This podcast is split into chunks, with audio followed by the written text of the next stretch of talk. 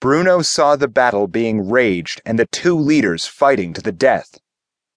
We have to stop this, he said as he tried to get through the battle to Vayrock.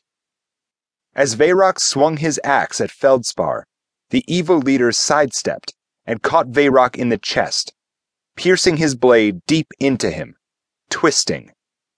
No! yelled Bruno as he struggled to get there.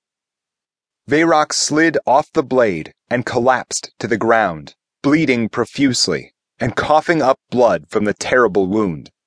Feldspar backed away, knowing that he had finally won.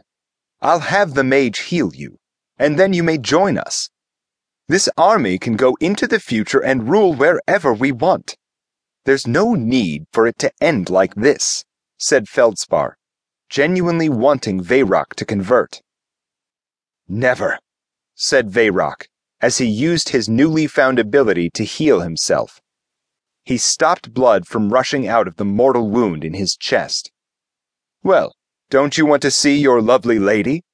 I can take you to her, and you two can live in luxury for the rest of your lives, said Feldspar, just noticing Vayrock's wound healing. He began to get a bit nervous. This was the turning point. The fury quickly rose inside Vayrock, and he stood to face Feldspar. Where is she?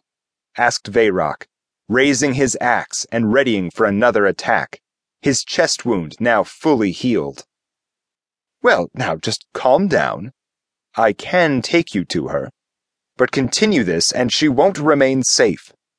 The Dragon King Kral will have her for a snack if you don't stop this senseless, futile fight. Vayrock began to lower his axe. Feldspar then said, There you go. That's it. Just give in and take a rest, brave warrior. Vayrock thought about his life before the war as it flashed before his eyes.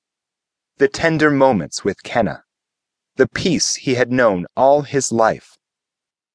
Then the images of the massive death and destruction and the innocence lost all rushed back into his mind.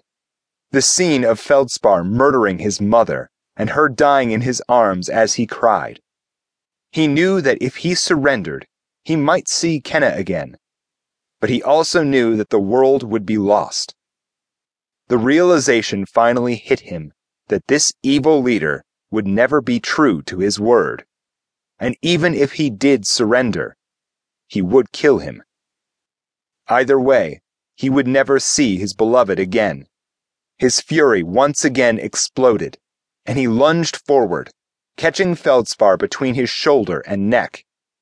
The axe smashed and cut through the fatigued metal and into Feldspar's flesh. Vayrock pulled the axe out and backed away. Tell me where she is, and I will let you live.